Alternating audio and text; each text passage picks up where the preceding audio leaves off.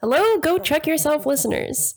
I am not currently recording in a closet or outside, but I am recording in a bathroom, which is very exciting and probably a go check yourself first. There is a uh, litter box mere inches away from me. Today we're going to be talking about Chuck versus the other guy. Now, you may be wondering who is the other guy? There are, in fact, a lot of guys on the show Chuck. There's Casey, there's Jeff, there's Lester, there's Morgan. There's a lot of uh, male shoppers in the Buy More or just passersby. There's a lot of male henchmen. There's, of course, Fernando. There's Skip Johnson, who we haven't talked about in a while, but he is still there. At least I hope he's still there. Skip, are you there? If you'd uh, like to send us an email, you can do that at gochuckyourselfpodcast at gmail.com. Our Twitter is gochuckpodcast. We post a lot of uh, fun Chuck content and some things not related to Chuck, which are mostly things that I'm doing that uh, I probably shouldn't post there. I don't know. Tell me, tweet at us. Tell me if you want me to stop doing that. Uh, if you'd like to leave us a review on iTunes or Spotify and YouTube, I don't really know if you can do that, but if you want to figure it out, we'd be forever grateful. We're also just grateful to have you listening. So uh, stay tuned. Here, here we go.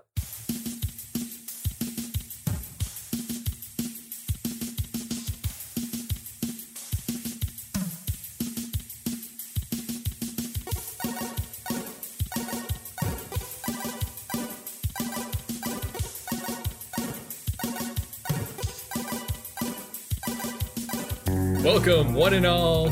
That's right, it's Go Chuck Yourself. This is a podcast all about the television show Chuck, and I am silently having a personal crisis because I think it's strange that we do not have a like a tagline or a catchphrase to open the show with. Hello, my name is Chris Gillespie. Hello, my name is Aaron Arata. I have suggested to Chris that we use this space to kind of come up with a tagline or catchphrase. So I'll I'll start with um how about Howdy ho! Welcome to Chuck's Roundup. I just watched Toy Story 2 last night.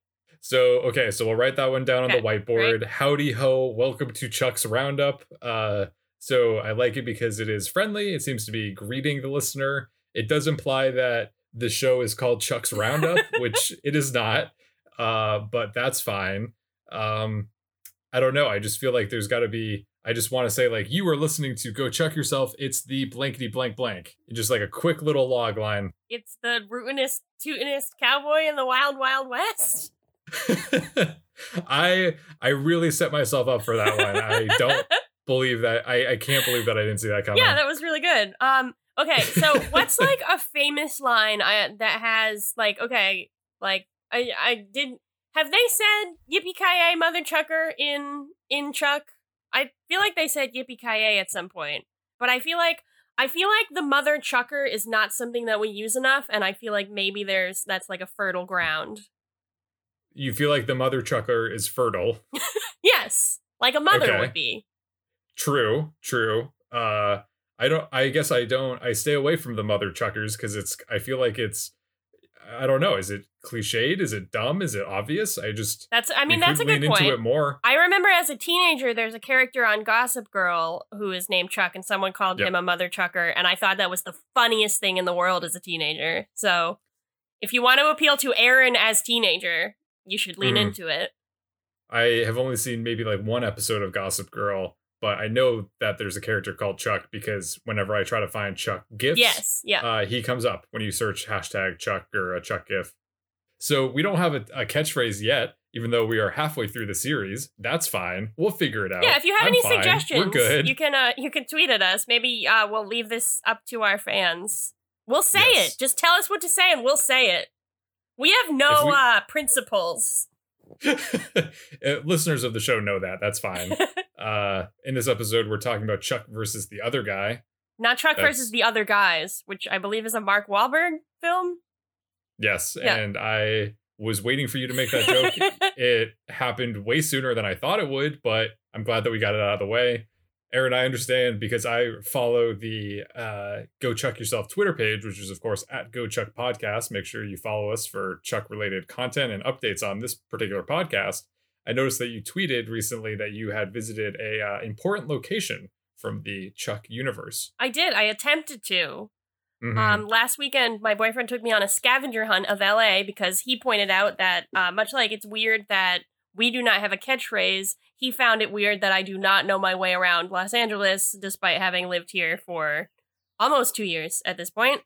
Um, so he took me on a little scavenger hunt. So I got to see um, the beach. I got to see Manhattan Beach, which is not in Manhattan, it's here. I got to Mhm. see uh, Long Beach, a lot of beaches.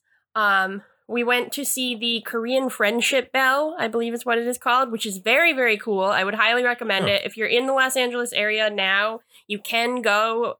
It is like open as long as you like maintain social distancing and you should wear a mask. I don't think it's required, but if like probably probably should do it unless you're a, a baby who would choke on a mask. Um, but that's cool. But this uh, this bell is located in San Pedro, which as we were driving through and saw the "Welcome to San Pedro" sign, I thought, hmm, that name sounds familiar. And I did a little bit of googling, and it is the location of Cabrillo Beach, which is where um, the two. In the show, I think it's purported to be Malibu, but in real life, the um, the bookended beaches of Chuck in the first episode where he meets with Sarah, and then in the final episode where he meets with Sarah, um, is filmed at this Cabrillo Beach. So um, we attempted to visit the beach. I was very excited. I was going to take a picture with those like palm trees and everything, um, but unfortunately the beach is closed. So the closest I could get was on a little like what an an isthmus. I the my fifth grade sciences um are like maybe it was a peninsula. My teachers would be so disappointed in me, but there's a little uh out outcropping that I was able to get to that looked at the other beach, but there was a fair amount of water in between us. So I got to see it, but I didn't get to go to it. But it was very cool, and I hope that one day once beaches are open and accessible again, I will I will be back in San Pedro. It's about um I don't know where Chuck's like home base was normally, but it's probably about half an hour from like uh Santa Monica or so. So it's like it's a little bit out there, but I'm sure that it's easier to film in in some for some reason than it is to film in like Malibu or like other beaches in the more Mhm. immediate Los Angeles area. And then where's Burbank in relation to that? Okay, so here's Burbank. See, so you can see that the uh, scavenger hunt maybe didn't work as well as my boyfriend thought it would. um, it's about 35 minutes. okay. Um, right now, right now, because traffic is pretty pretty good. Traffic is non-existent. Yeah. Even with no one on the roads, Yeah. it's 35 minutes. Yes. There's a reference in this episode to uh, an area of Los Angeles called Woodland. Oh, I heard that reference. Do you know where that is? I know where it is. I don't really know, like, because they talk about it a little disparagingly of like hanging out with like Jeff and Lester and Mhm. Woodland Hills is like a bad thing. I don't really know. I would have to talk to some of my more like Angelino friends about what the deal is with Woodland Hills. I just know like the general area of where it is. hmm So And to be fair, you also have you work remotely Yeah. for your your regular full time day job. So it's not like you're some complete idiot who is out and about the streets of Los Angeles all the time. You really do not have, especially now, much reason to be thank you. I I really doing things. appreciate So- you're really like you're really helping me out emotionally this episode. I hope I can do the same for you. Okay, well, let's find out because there are sh- certainly a lot of emotions in this episode. There very much are. So uh, here's here's something I can do for you. Is this is the shot of uh Shaw and Sarah against this like huge tile wall? Is that is that Mhm. called a long shot or is that a wide shot? So we start with this possi- possibly it's a long shot.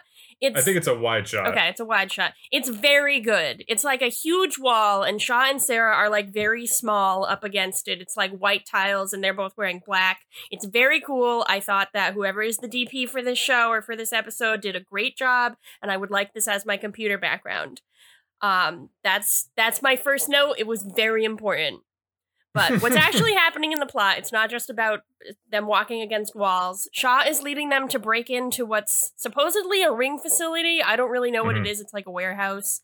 He tells Sarah that the ring's most senior operative might be behind that door. Sarah unlocks said door with some kind of gadget, and she asks Shaw to cover her, and we see him lift his gun and point it at her. Oh no! We cut to the Buy More, where Chuck is looking for Casey, presumably to tell him that Sarah is in grave danger. You might remember, I mean, the re- like what's happening here, you may remember from the last episode, is that uh, Shaw saw a video of Sarah killing his wife. So Shaw is probably upset. We don't we don't know, but he has Sarah in his clutches. What are you laughing about?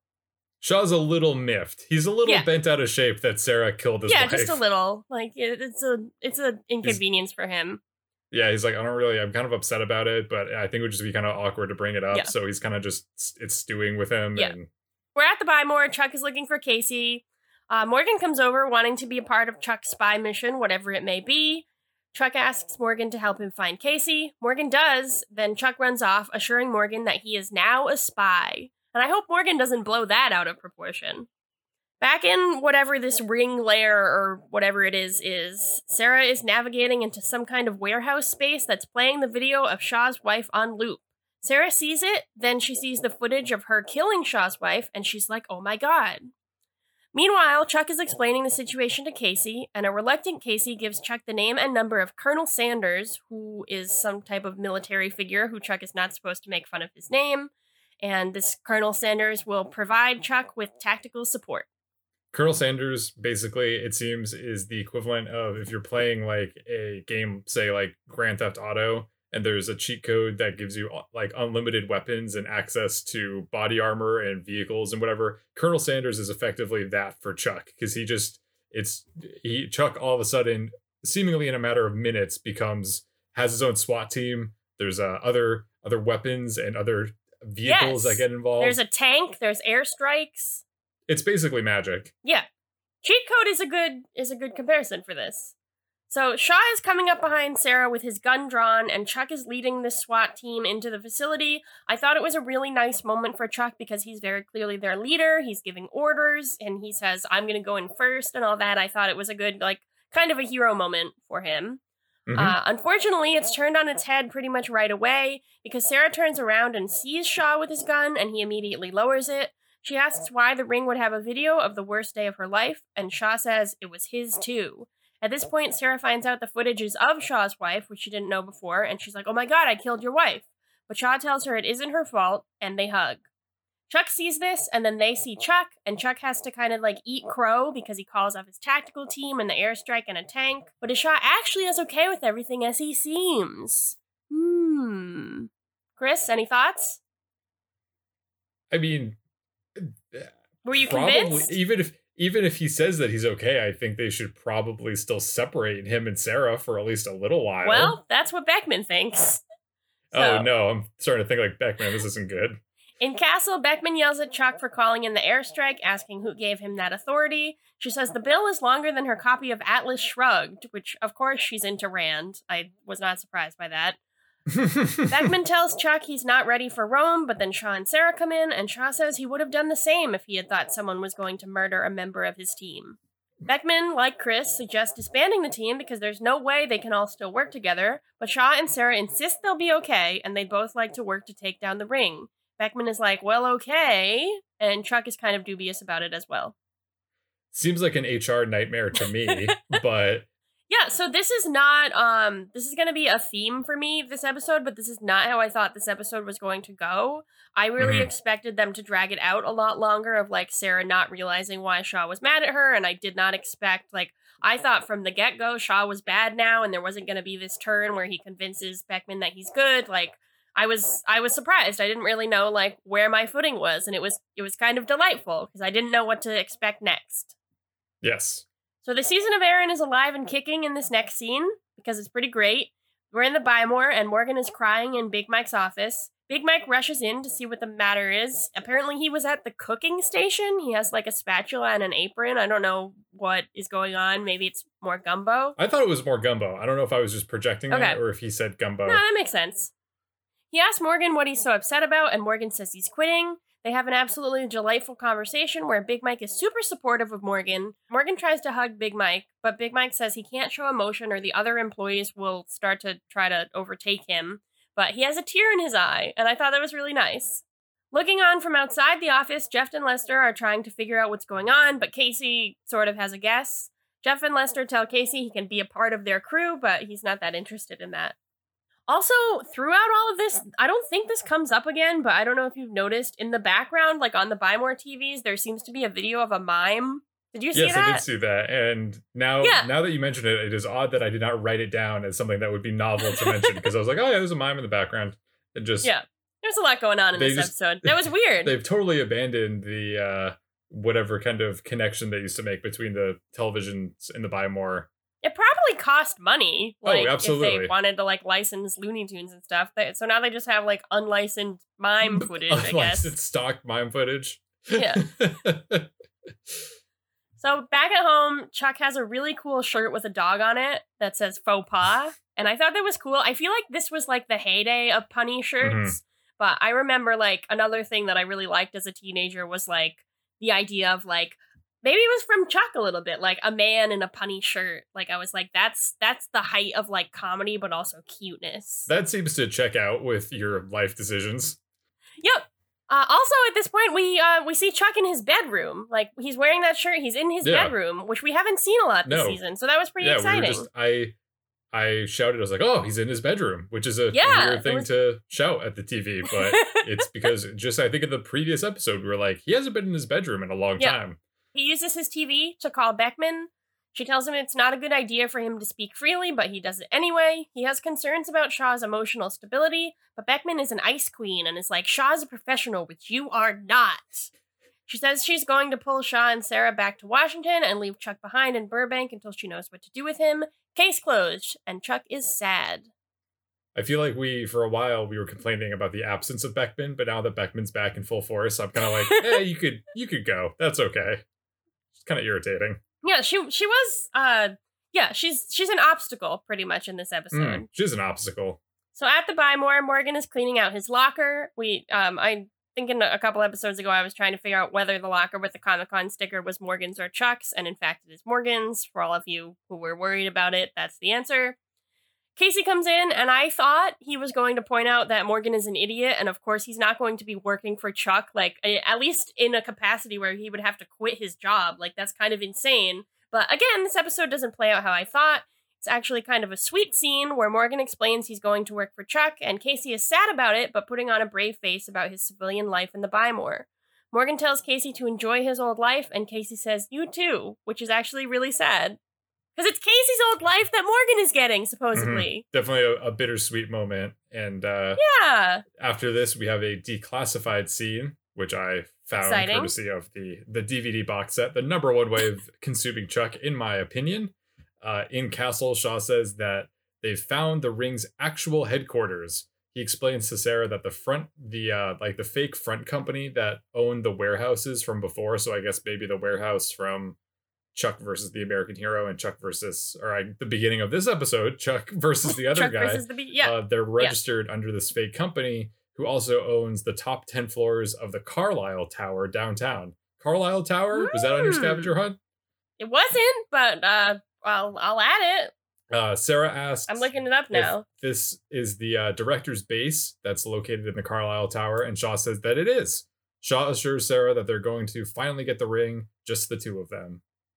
I don't know about just the two of them. That's kind of weird. Like, Chuck should be involved, I feel. Well, Shaw's really trying to get some one on one time with Sarah, if you know what I mean. That's true. I mean, who could blame him? Yeah.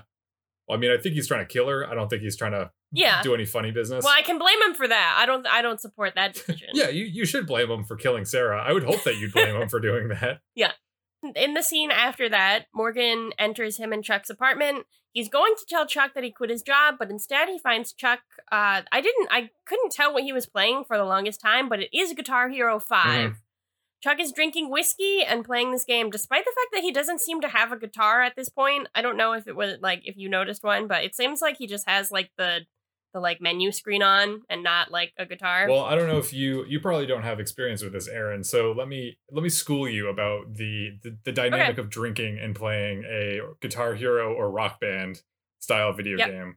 It uh starts out pretty fun. You can you're right in the Okay. high. Your first uh, few Mhm. beers. I don't usually tango Mm-hmm. with the the hard alcohol like Chuck is doing here, but then uh eventually after uh after your first few songs you start to taper off and then sure enough you find yourself sitting on your couch kind of just staring at the home screen because you you don't really have it in you to keep going okay, so that's some insight into Chuck at this moment. Thank you, Chris. happy to help Chuck explains to Morgan that Sarah is leaving for DC with the other guy, which kind of seemed a little bit silly to me because I'm pretty sure in the last episode, like, it was implied that like Chuck and Sarah were kind of like rekindling things and like I don't know. I mean, I guess it sucks that Sarah is going away, but I don't know why Chuck is assuming that she's like chosen Shaw or she's like going to choose Mhm. Shaw. Like, because it's pretty clear to me that she likes Chuck. Um, at this point, had I get. Well, I guess at this point he doesn't know because she didn't meet him at the train station, Right. so maybe he's a little bit in doubt. That that was kind of unclear. We didn't really get to see his reaction Mhm. to that too much. Morgan tells Chuck that he senses Chuck is about to enter into a spiral and he won't allow it, but Chuck flashes. I thought maybe Chuck was gonna hurt Morgan and the rest of the episode was gonna be him like feeling bad about like decking his best friend. But once again, I was way off in predicting what's happening. Instead, Chuck ties Morgan up with video game controllers and cables and sits on his kitchen steps with a Guitar Hero controller listening to 80s music. And Morgan is just tied up and yelling in the background.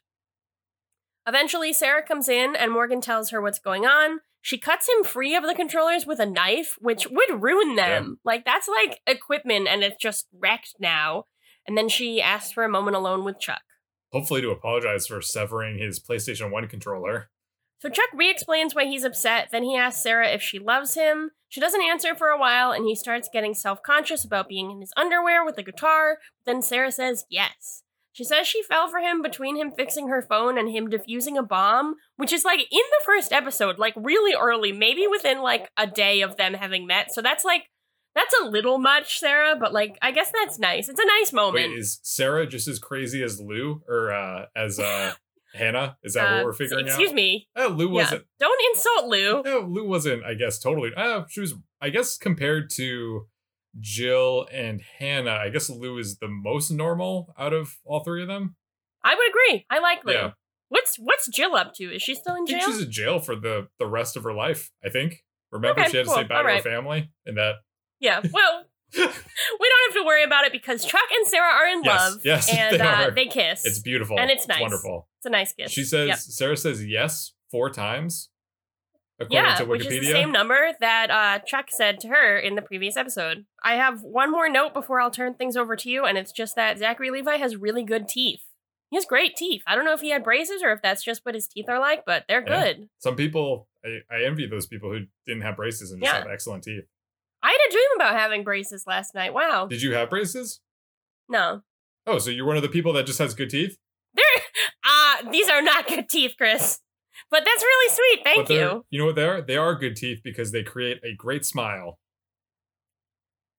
I'm smiling right now for for those listening. I'm smiling watching Chuck because things are going very well. Chuck asks Sarah why she isn't upset about his red test, and she says that Casey told her the truth. And she says that she knows that Chuck couldn't kill the mole, and that means Chuck hasn't changed. He's still her Chuck.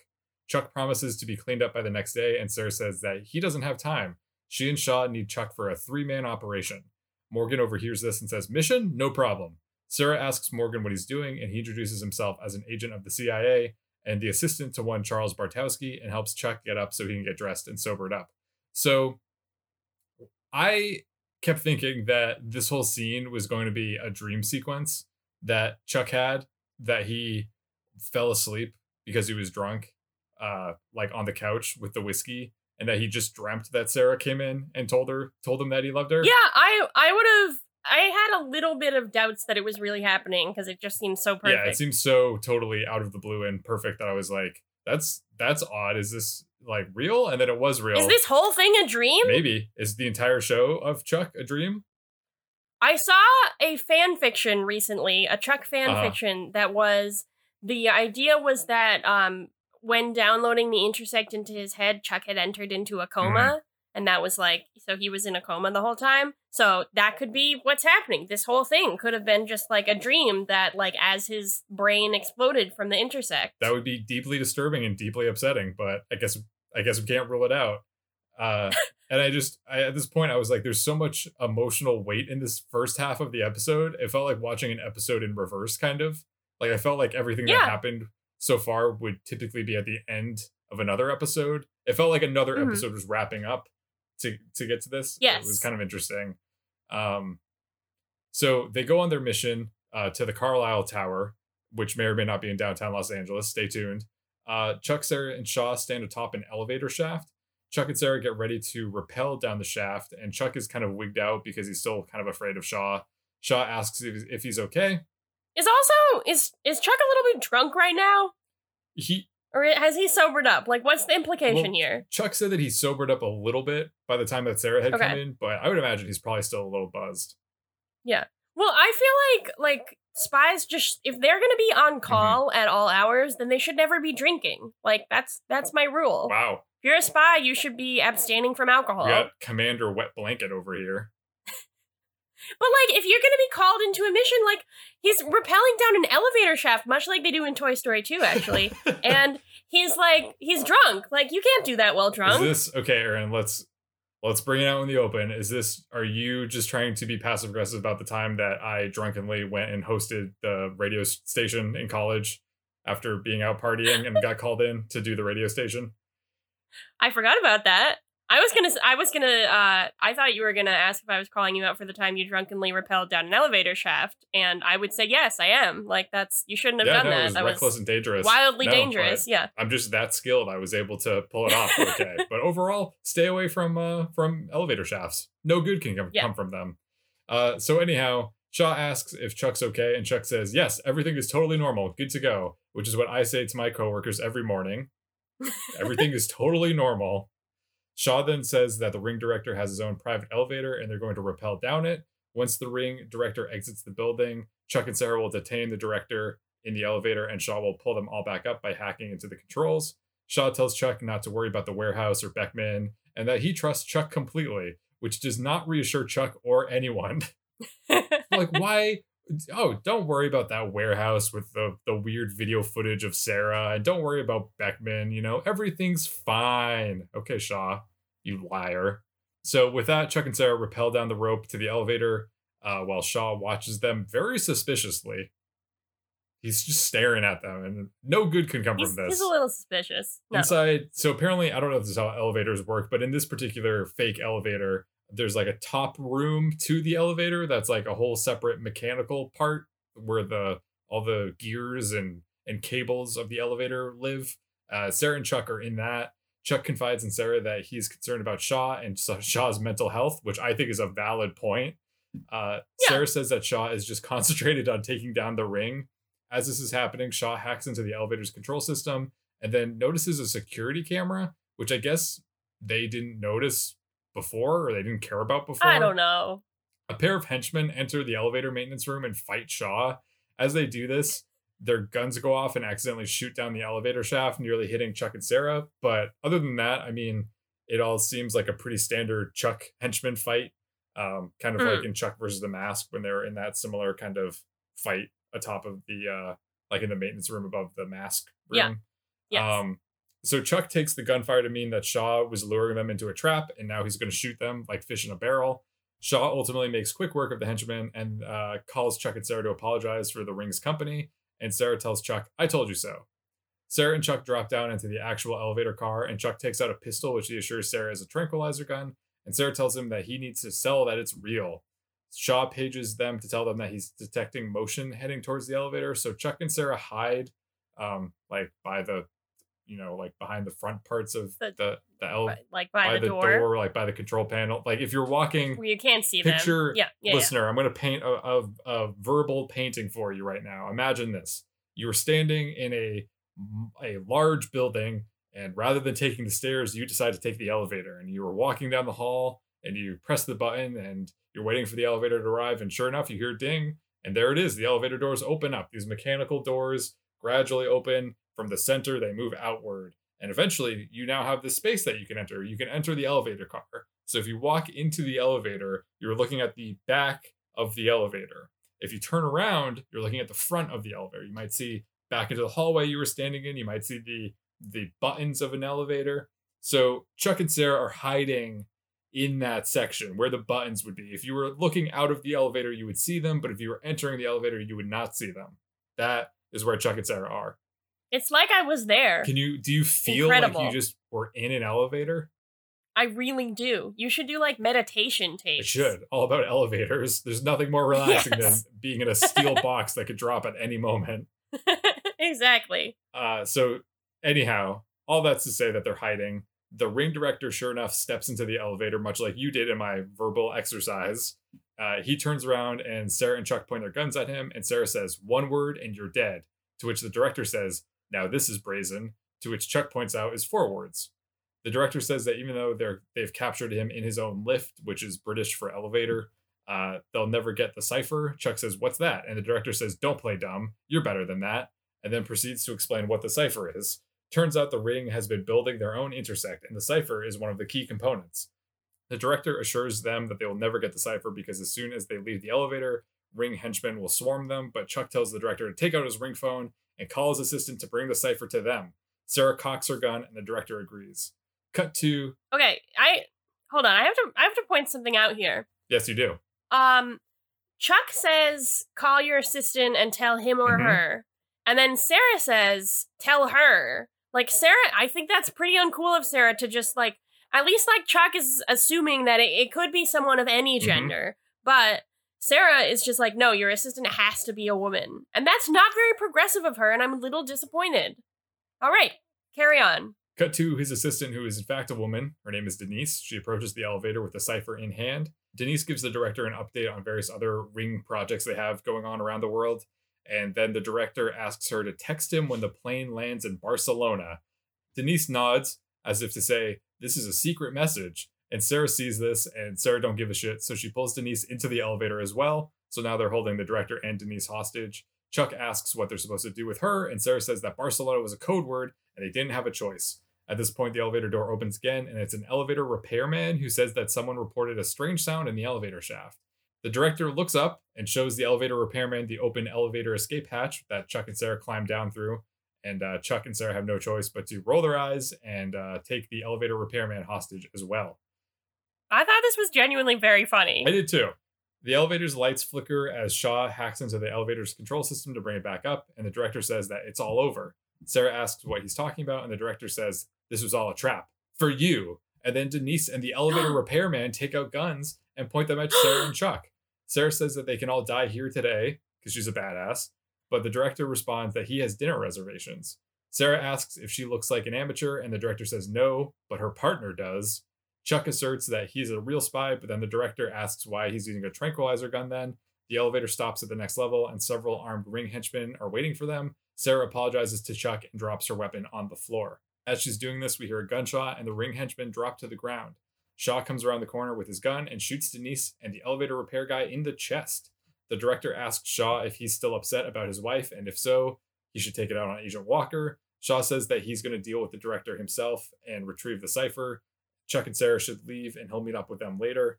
Sarah says that they aren't going to leave Shaw alone, but Shaw insists, so Sarah and Chuck exit the elevator. As they walk away, the elevator doors close, and we hear a gunshot and a thud. Chuck says to Sarah, Ah! Maybe you're right. We should wait to tell him about us. Inside the elevator, Shaw, smoking gun in hand, looks at the director's corpse, but then Denise, the elevator repair guy, and the director all stand up, revealing that this whole time they've been zombies. No, they uh, they just had like fake blood capsules, or Shaw's using a fake gun or something. The director says, "Good work, Daniel. I think they bought it." And then Shaw says, "Of course they did." And he's just dead behind the eyes. Oh. But now uh, we have a declassified scene to lighten things up a bit. Back at the Buy-More, a man wearing a hoodie smiles and is about to exit the store when he is tackled by Casey. The two men go flying over the customer service desk and Casey roughs him up.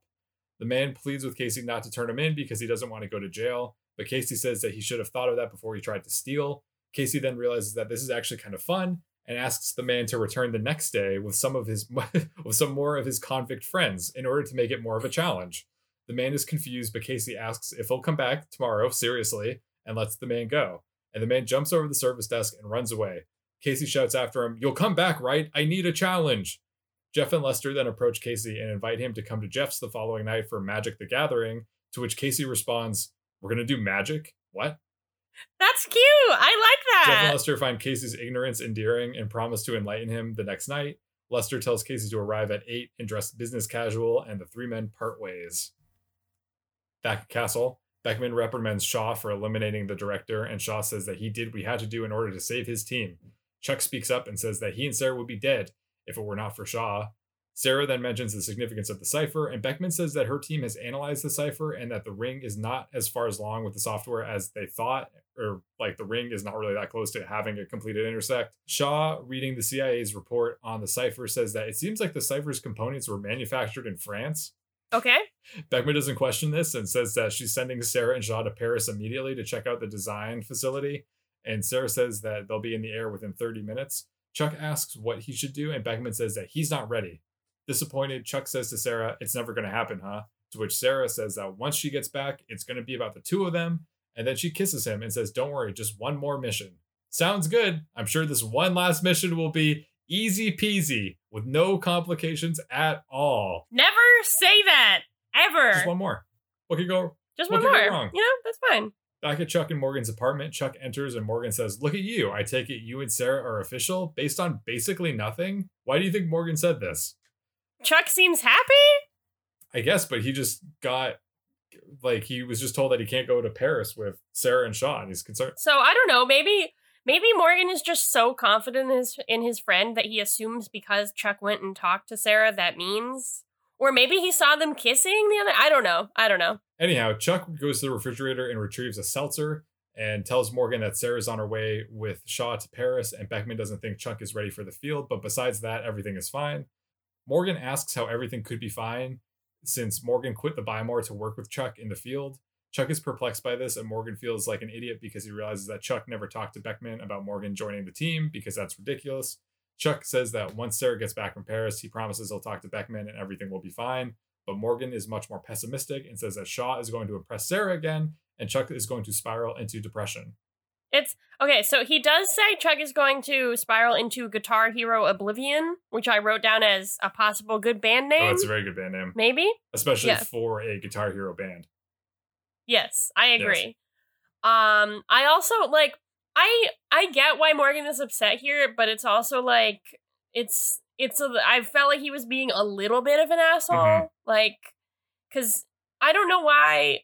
Like I get why Morgan is like really upset about um like I, it's his own fault, but why he's upset about like having quit his job and like whether or not he's going to be allowed to be on the team, et cetera, et cetera. But I don't know why he has to go into like, and Sarah's gonna leave you, Chuck. Like she's gonna she's gonna date Shaw. Like that's it was aggressive. Yeah, and I kind of that left a bad taste in my mouth because I was like, oh, so you don't think Sarah is a autonomous individual who you think she's just Yeah. gonna be like she's just going to be with whatever man she is, Whichever man with? is she's looking yeah. at. Yeah, Yeah. a little bit of faith in Sarah. I don't think you can really, Yeah. you know. Yeah. So anyhow, yeah, it was a it was a bad moment for yeah, Morgan. Morgan's a little upset. Maybe he said some things that he doesn't mean. Who knows? yeah. Uh, Chuck, for some reason, comes to Shaw's defense at this moment and says that Shaw is exactly who he says he is a hero. Morgan doesn't agree with this and says that Shaw is a stud and that nine times out of 10, the stud gets the girl. To continue, to prove how much of a badass Shaw is, for some reason, I don't know why Chuck is doing this, but Chuck decides to take out his laptop and show Morgan his illegal copy of the security footage um, from Carlisle Tower. I I like what they do with this, but it is admittedly very weird. Like that that Chuck that Shaw made that that Chuck has it. Like I don't know, it's It- weird. yeah, things are going to get pretty strange. Uh, reviewing the footage, Morgan points out that Shaw is pulling his punches when he's fighting the henchmen in the elevator maintenance room, and that Shaw's roundhouse kick doesn't even land. Chuck says that Shaw shot people that same night, and Morgan asks if he ever saw any blood or any kind of gore, to which Chuck realizes that he didn't. Morgan asserts that he's an expert on kung fu movies and he can spot a fake action sequence from a mile away, and that's exactly what they're looking at. Chuck deduces that if the fight was staged, that means that Shaw is actually working in cooperation with the ring, and that Sarah is now alone again with Shaw and probably once again in danger. So I thought this was an interesting decision for the show to go in because the characters, the characters within the show are identifying a fake fight scene within a show that uses fake fight scenes to create the illusion of actual fight scenes. Okay, I was thinking this too because when I was watching that fight scene, I was like, I, I don't I don't want to say I thought it looked fake, but I was like, oh, th- it must be really weird coordinating these to make it look real. And then like the point of that specific scene was like it doesn't look real, so that's weird. yeah, it was strange because it was. I'm like, this is how. If that was a real fight scene, I'd be like, yeah, that's that's how the fight scenes look. Or when they're like, oh, did you even Yeah. see any blood? I'm like, no, of course not. There's there's never any blood in Chuck. Actually, I thought that too because I was like, because when they like pull out like their blood packets, I was like, I didn't see any blood. Like Yeah. what? And I literally had that thought as they fell. I was like, wow, Chuck never really shows blood. So that's it's weird that we were both thinking these things in this episode specifically. yeah, I mean, it just kind of it is bizarre because it's like they weren't exactly breaking the fourth wall, but I feel like they were knocking Mhm. on it a little bit. Yeah. I'm like, well, why? You shouldn't tack, be tack. pointing out how fake the fight scene looks because that all your other fight scenes of people are gonna be. I I don't know. Yeah. Who knows? I wonder if like they shot two different versions of that where like Shaw was like closer to or if they were both like I don't know. Like do you do you understand what I'm saying? Like if they Right. shot like a version that like Chuck watched and was like, "Wow, that looks so cool," but then they shot the one Morgan points out and it's obviously like he's like so far from hitting anybody. Uh-huh. Yeah. I wonder. Yeah. I don't know. Not enough to like go back and check, but I do wonder. So Chuck, having gone through this weird meta textual realization, realizes that he needs to go save Sarah. So he hurries back to Castle and announces to no one that he's uploading the fake fight footage to Beckman's personal laptop. Chuck then calls Beckman on her personal computer, which she evidently keeps propped open on her nightstand. While, While he she's sleeps. sleeping? It was Yeah. Literally, I don't know what it's like to be a a general. I don't know what it's like to be in that kind of high stakes position. Maybe you do need to have your laptop on at all times and you just got to try to sleep when you can. But I was like, Beckman, you got to work on your work life balance. That's no way to live with your your laptop open next to you while you sleep. yeah. Uh, Chuck wakes Beckman up and tells her that Shaw is indeed working with the ring. Beckman says that they've already had this conversation, but Chuck insists that before he was right for the wrong reasons, but now he's right for, in the words of Nickelback's diamond certified best selling album, all the right reasons. Uh, Beckman asks uh, Chuck why she should believe him this time around when he's trying to warn her about Shaw. And Chuck says that because he has Morgan with him, Beckman is pissed that Morgan is in Castle, and Morgan tries to introduce himself as a spy candidate. And Beckman once again asks what he's doing, to which Morgan answers that he's on Chuck's spy team. Beckman is irate and says that Chuck is not even on his own spy team anymore and suspends Chuck before hanging up on him. Overall, this was a complete and total failure on Chuck's part. I think it like it definitely is a failure, and I like get kind of why like what does she sees Morgan like Beckman is kind of like not seeing reason, Mm-hmm. but I feel like it's one of these classic TV TV examples where Chuck could have just explained himself faster. Like he was just like, I like the I sent you the footage, it's fake. Like look at it, and then like Yeah. then like he didn't have to go into like the right reasons and all that. Yeah, and she'd be like, "Well, how did you notice this?" And or like, like, "Oh, I just, I don't know." He could have noticed it on his Yeah, own. Yeah, he didn't have to mention Morgan, or if he did mention Morgan, by the time he mentioned Morgan, he could have already led with the important information. But he did Mm-hmm. And then also, like, Beckman doesn't really kick Chuck out of Castle. I feel like they really need some kind of other Burbank-based spy team to monitor who is and isn't allowed in Castle at any given time because it feels like they just kind of come and go as they want. That's a good point. So anyhow, Morgan grieves the loss of his very brief spy career, but Chuck tells him that he's still a spy because right now he needs a team and Morgan is all that he has. CIA or no CIA, they need to save Sarah, just the two of them. To which Morgan says, "No, there is a third," which is a reference to Star Wars. He says there's another, There's another. Chris. He says there's another. okay. Sorry, everyone. please don't. Please. You're messing up your Chuck and your Star Wars. The fandoms are gonna come know for this, you. these are not good fandoms to uh, upset. so, cut to Casey's apartment. Since being fired from the NSA, Casey has purchased some of his own furniture, and things are looking a little bit more put together in his apartment, which I felt good good about. Chuck and Morgan plead to Casey that they need his help to rescue Sarah. Casey says that he can't because he's not a spy, but Chuck cries that Casey is the ultimate spy, to which Morgan says was the ultimate spy. The man's been by moored. Morgan explains that Casey has been uh, tricked into the delusion that the Buy More is all that he has in his life, and he needs to wake up. He needs to help Chuck and Morgan get on that plane to Paris. He can either take back his spy life or he can find himself hanging out with Jeff and Lester in Woodland Hills on Friday nights. yeah, fuck Woodland Hills. Uh, Morgan continues to say that Casey and Sarah taught him that he could achieve more and become a spy. They really inspired him this way. Morgan continues to harangue Casey, but then Casey lashes out at him and push- pushes him against a wall and says, Morgan, go to the closet and get my suit, the black one. Which I thought maybe someone listening would know this, or maybe they'll agree with me. I thought Morgan, go to the closet and get my suit, the black one, was a reference to Batman because if you swap swap out Alfred, like Alfred, go to the closet and get my suit, the black one. I felt like this was a Batman reference, but I cannot confirm this online. It does not does not pop up on any of the fun little trivia reference things that we usually check. Okay. So Chris has alienated the Chuck and Star Wars fandoms, but he is appealing to the Batman fandom. So Batman fandom, please help Please, us. uh, Batman fandom. I'm newly on the market looking for a fandom to belong into. I'm really great. Uh, I I make really good chocolate chip pancakes. Uh, really would be happy to make those sometime. Uh, I think I'm a pretty fun guy. I, I know a lot about elevators. I'm really good at painting a verbal portrait of entering an elevator. Maybe this is something that would be of interest to you. I've played Arkham Asylum, played Arkham City. I have Arkham Knight. Haven't opened it yet. I've owned it for probably almost three or four years at this point, but I will play it. and please, please love me, Batman fans. Something I want to note here is just that Casey has a special K in his I- apartment. He has a lot of I special noticed K. that as well. Maybe he's doing the special K challenge when that was What kind thing. of special K do you think he has? I feel like he has like red berries. It wasn't red berries because I eat red berries and that Oh. was not the red berry box. So choose Okay. again. It, well, I eat the chocolate one, and It it was was not not, that. one. Maybe he has like maybe he has like the vanilla almond or like the um. There's there's another type of nut. I would- like I feel like he's more of like a plain cornflake guy. I feel like he's just Yeah, I feel like it could just be K. plain. Yeah. So we cut to a commercial break, and when we return, we are aboard a Millennium Atlantic flight to Paris with Chuck and Casey. Millennium Atlantic, of course, sponsors of our show. Millennium Atlantic. Want to travel around the world? Y2K not. Millennium Atlantic. Gone are Chuck's days of flying in first class, as Chuck and Casey are stuck flying in coach, crammed into small seats next to a sleeping large man. They're trying to figure out a game plan, so Chuck opens up a file on Shaw and flashes on a mission from 10 years earlier. Casey asks if Chuck had any insight into what Shaw could be possibly doing right now, and Chuck says that he could flash on every mission in the folder. It doesn't help them figure out what Shaw is planning in the present moment.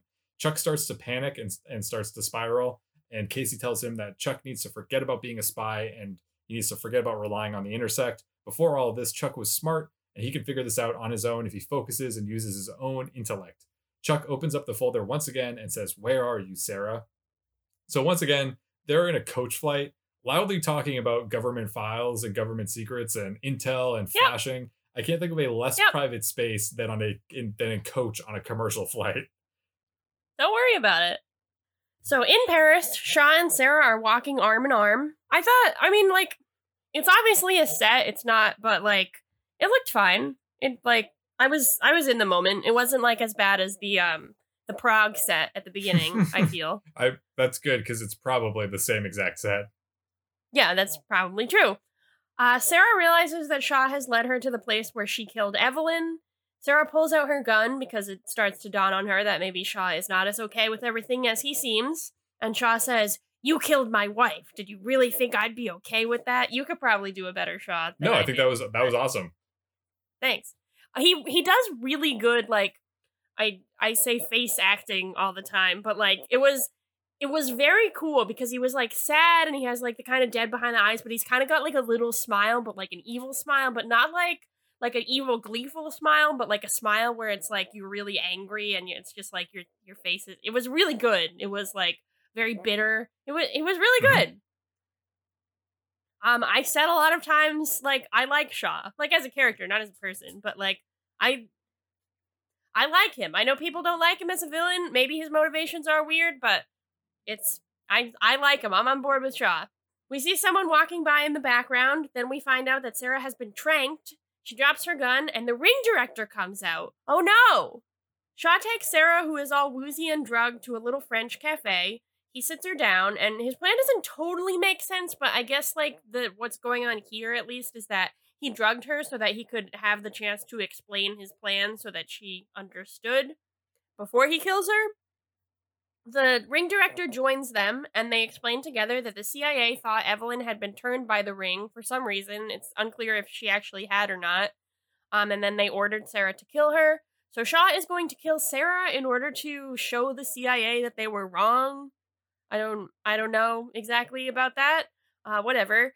He also gives the ring director the CIA's report on the cipher so that they can fix the problems with it and build their own intersect once and for all. So I guess like that's like the bigger thing that they're gonna like kind of destroy the CIA that way. So the director takes this information and heads off. Shaw says he's going to take Sarah to see the river, but before he can, Chuck comes up dressed as a waiter and he pulls out a very real gun. Shaw tells Chuck he'd better shoot, but Chuck doesn't shoot people. Instead, he tries to fight Shaw, but ultimately, even though he flashes, he does lose the fight and Shaw drags Sarah away.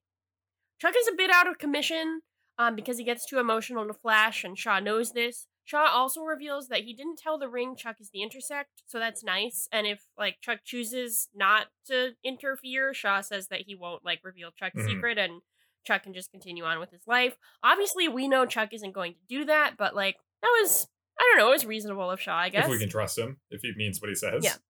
Yeah, I don't know. Like, we- I guess we can't trust him at this point. Um, I don't really know Chuck's physical state at this point because as Shaw drags Sarah away, Chuck just just kind of like sitting on the ground. I don't know if he's like supposed to be really injured, but he's not like he's not injured enough that he can't then run after them, and he catches up to them um, when Shaw has led Sarah to a bridge.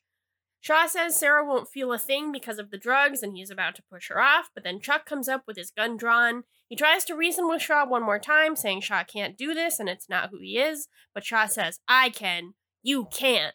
He's about to shoot Chuck when Chuck shoots him. Holy shit.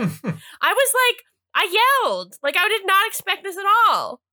He shoots Shaw three times in the chest, and there's like, so just like, hold on to your seats for a second.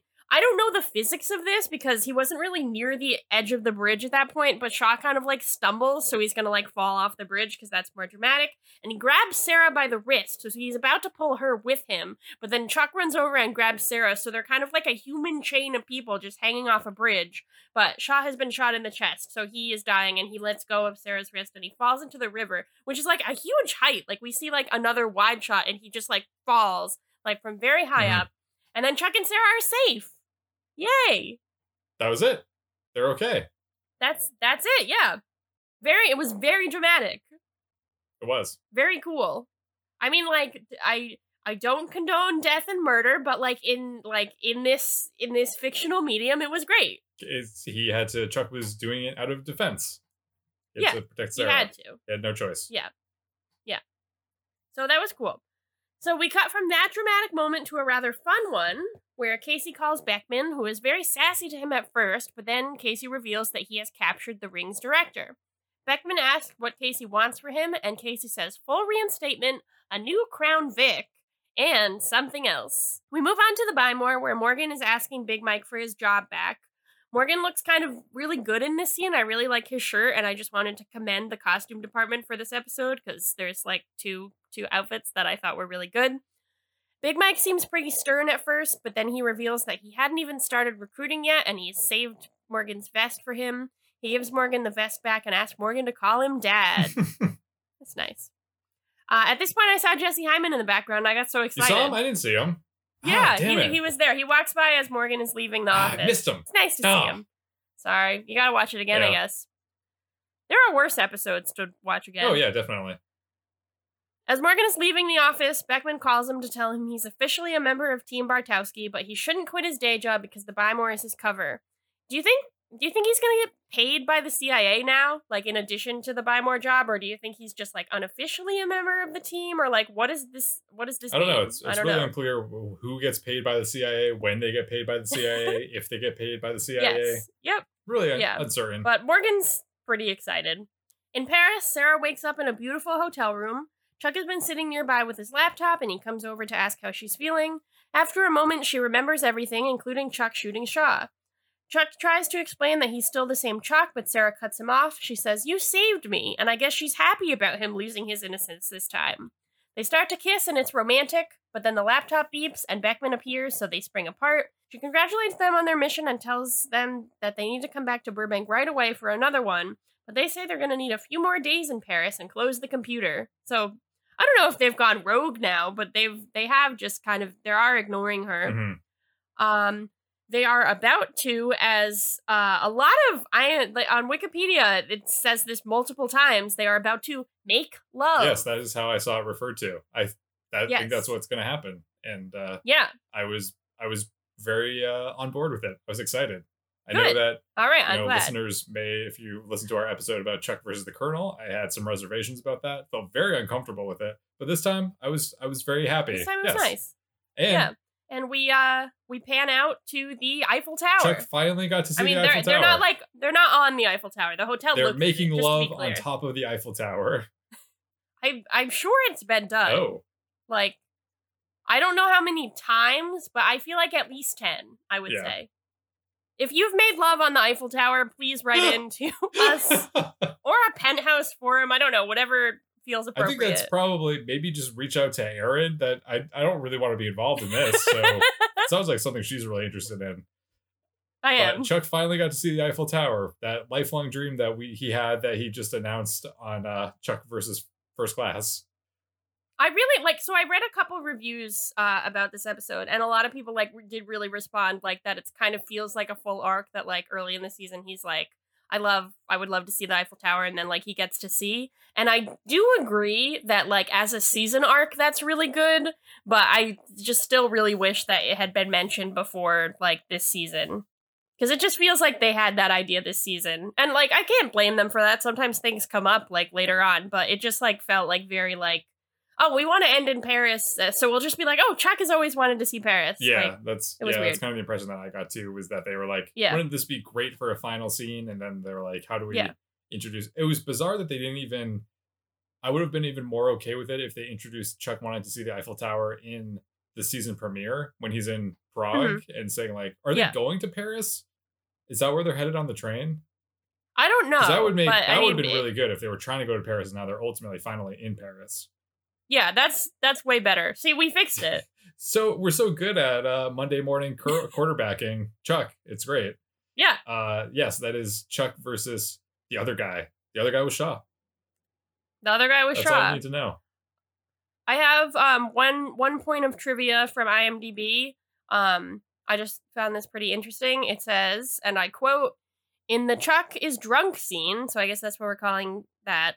Both Chuck and Morgan make several references to John Hughes and his films. Hughes had died unexpectedly in August 2009, which is about the time this episode would have been hmm. filmed. So I thought that was interesting. I don't know how true that is. Like, I mean, obviously we know when he died and we know around when they were filming this. I don't know if they were inspired by that, but I kind of like to think that like something else had been going on in this scene and then like Hughes died and they were like, we want to make this tribute to him. I have one piece of trivia that I want to share is that this episode somehow is not the season finale. Oh yeah, yeah, yeah that's important. I don't. You watch this episode and you're like, this was a good season finale, and you're like, this is Yeah. not. There are. It's like I six have more. no idea what's gonna Yeah. happen next. I I do if I recall correctly, that has proven to be correct sometimes while doing this podcast and other times it has been incorrect, but I I recall really liking the actual season finale. So I'm Okay. excited to get to that, but I don't know if that I will be know the case or not. Chuck's mom shows up at some point. I don't know if this is gonna be like this season or the next Mhm. season. But I that's the thing I remember and I remember Timothy Dalton is around, but I don't know when they're know, coming. Yeah, they're they're definitely in season four, but who knows when they, Yeah. they make their first appearance. Yeah. Yeah. Who could say? Uh Who could say? But it was a really exciting it episode. was. I just realized I forgot to give it a ranking, but I I think I can I can pull together something. Next part of our show is Chuck Mary Kill, where we decide to take one part of this episode that we'd like to marry, and maybe even make love to it. Uh, once we're officially married, you know, Yeah, once we're officially married and in Paris. premarital sex is bad. Do not. on the Eiffel Tower, we will maybe make love to These are it. the things we'll be making love to on top of the Eiffel Tower. Uh, and then there's another thing. The the kill part of Chuck Mary Kill is something that we're going to shoot and then eventually throw in, Three times in the chest and then push off a into the uh, what is the river there? The, the Seine? Is that what it is? Eh, maybe you've Yeah. been to Paris. I haven't. That's that's true. I did see Paris and France. I, someone's underpants. Yeah, that's that's what I was trying to say. I see London, I see France. Sorry, I'm not up to date on my nursery nursery. I think I made that joke. schoolyard chants. I made that joke the Yeah, you first did. time. Yeah. Okay, good. I'm You just did. such an idiot. Anyhow, Chuck Mary Kill, Aaron, what would you like to marry and ultimately fornicate with on top of one of the world's most recognizable landmarks? Um, I really just liked like the whole ending of this Mhm. episode.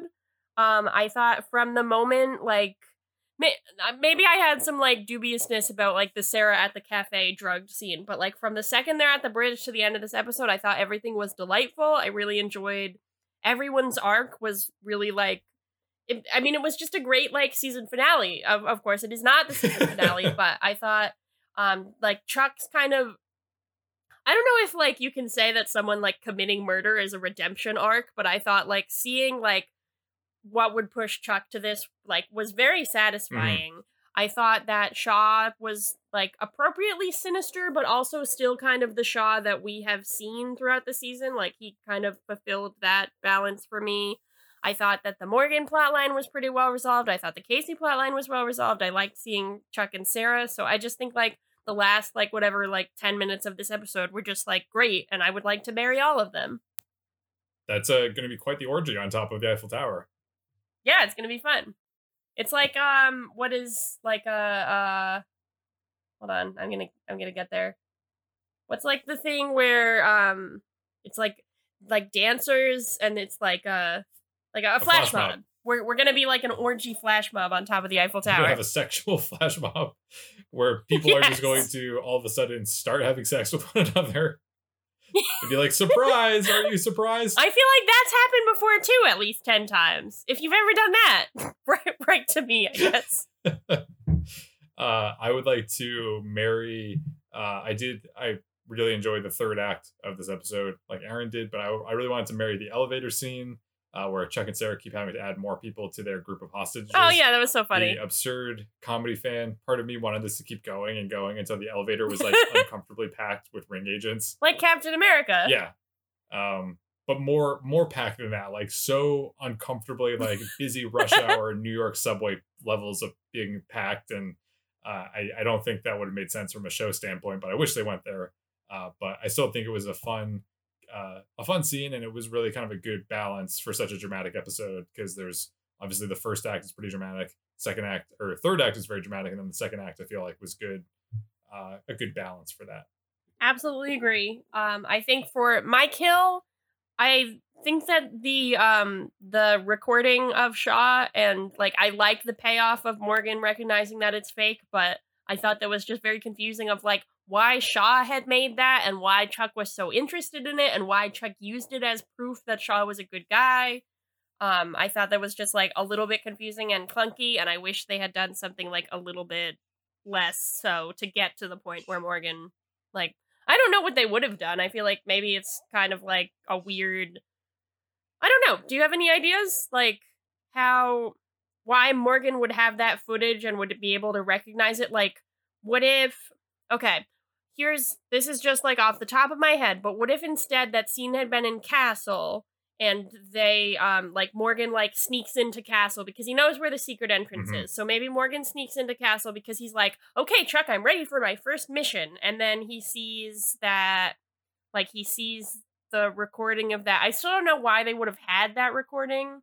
Maybe they pulled the recording because they took it off of the Ring servers, so they had the recording somewhere and like put it in a case report and they had it and Morgan comes in and he sees like, oh, last night's report or whatever. So he's going through it and he watches the video mm-hmm. and then he recognizes it as a fake fight, but he doesn't say anything. And then the next time he sees Chuck, he's like, oh yeah, you know, it's kind of like how you guys staged that whole fight with Shaw with those henchmen that he clearly wasn't fighting. And then Chuck's like, what?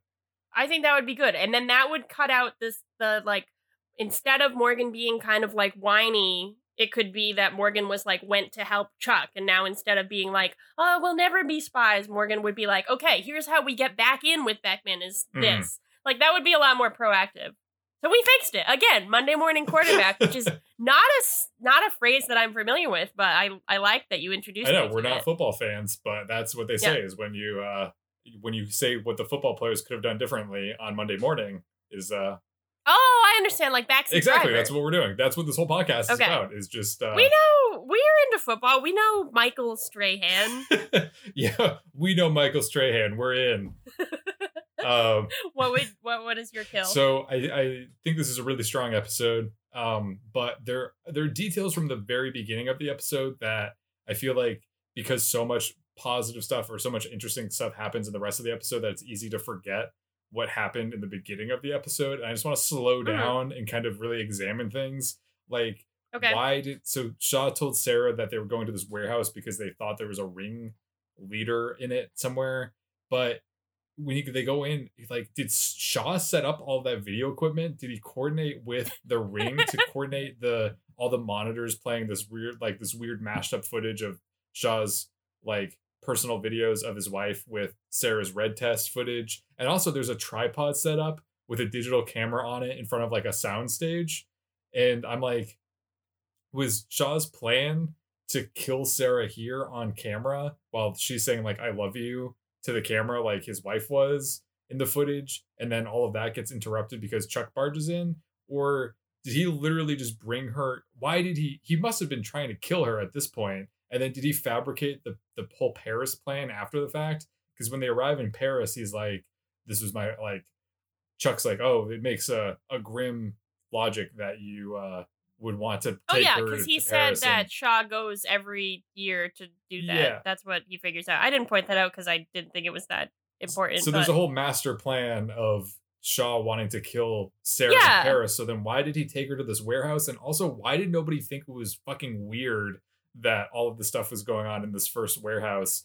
Why did Beckman not really separate them? Why did Chuck not be like, why is all this stuff set up? Why wasn't Sarah concerned about it? And why did Sarah think Yeah. that Shaw was so cool with her having killed? I felt like that was just very strange Yeah. and left me very confused. It was unclear if Shaw like called that all off because he like because it kind of seemed like he was about to kill her and then she turned around and then he kind of like in the moment was like oh no i wasn't gonna kill you like whatever and then chuck shows up like i, I feel like that could have been a little clearer for yeah. that was a little bit confusing. What's not confusing, what's actually quite straightforward, is the scooter scale, where we uh we rate this episode on a scale of zero to five corn dogs in memory of Scooter, who is the manager of the Wienerlicious.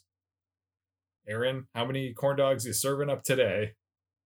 I'm i'm giving it the full five Yeah, if i could give it more i would Wow. but uh i'm giving it the uh just five and i think yeah for all the reasons that i mentioned even though there were some holes and some things that i thought could have been better i think ultimately this was a really fun really satisfying episode and the way that i felt watching it outweighs any of the logical problems Mhm. that uh could be involved I think that it was just really a fun time from start to finish, and the ending like was such a high that the parts that were like a little bit lower didn't really matter.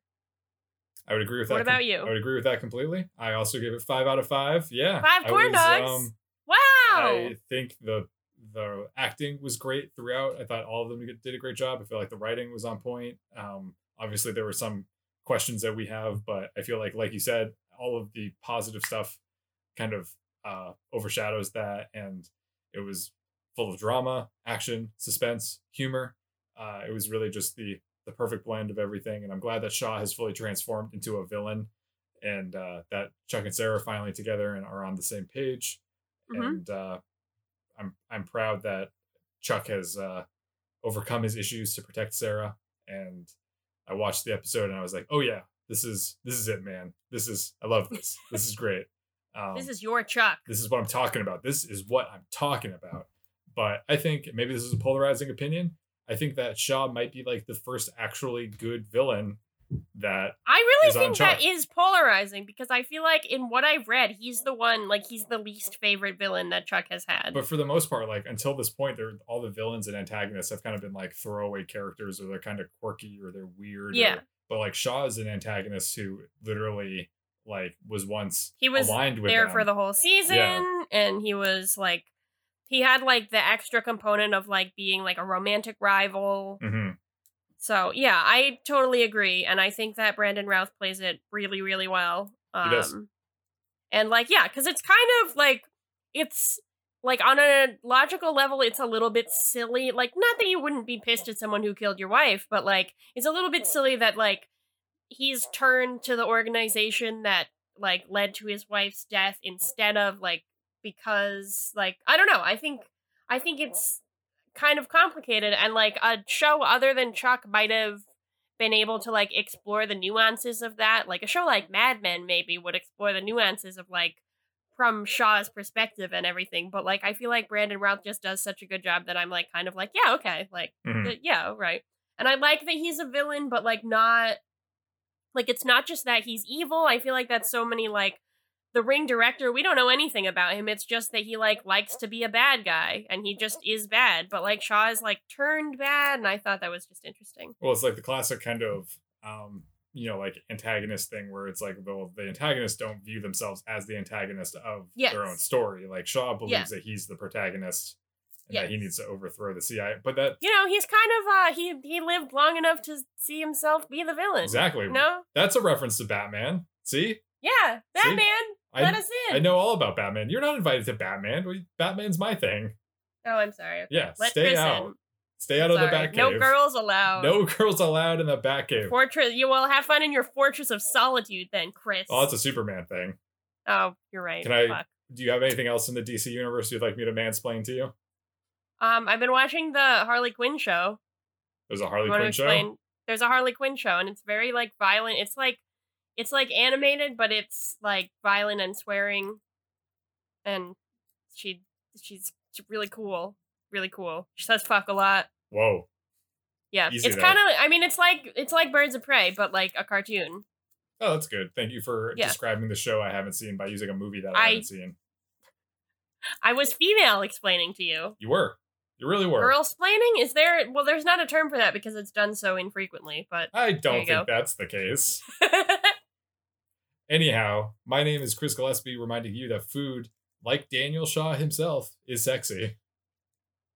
my I'm, I'm just so distracted thinking about how uh, sexy Daniel Shaw is. But uh, my name is Erin Arata, letting you know that anything is possible. Like, I, I'd like you to play us out by doing another elevator exercise, maybe. of course. Uh, so you you step into the elevator and you uh, hit one of the many buttons. You one of those round Ooh, buttons. They're uh, they're pretty smooth, and you hit it, Wow. it presses, and there's a very satisfying click, and then that button lights up, and the electronic screen on the top of the elevator says "going down," and then that you watch as the the digital digits turn from from seven to six to five to four to three to two to one. Thanks for listening. As always, a big thanks to the artist Hatakoa and the fine folks at freemusicarchive.org for providing us with our theme song, Warm Up. If you want to drop us a line, you can reach us at go check yourself podcast at gmail.com. Don't forget to like and subscribe to Go Check Yourself on your preferred podcast platform. New episodes come out every Monday morning, and you do not want to miss a new episode. Thanks again. We'll see you next week. Bye bye.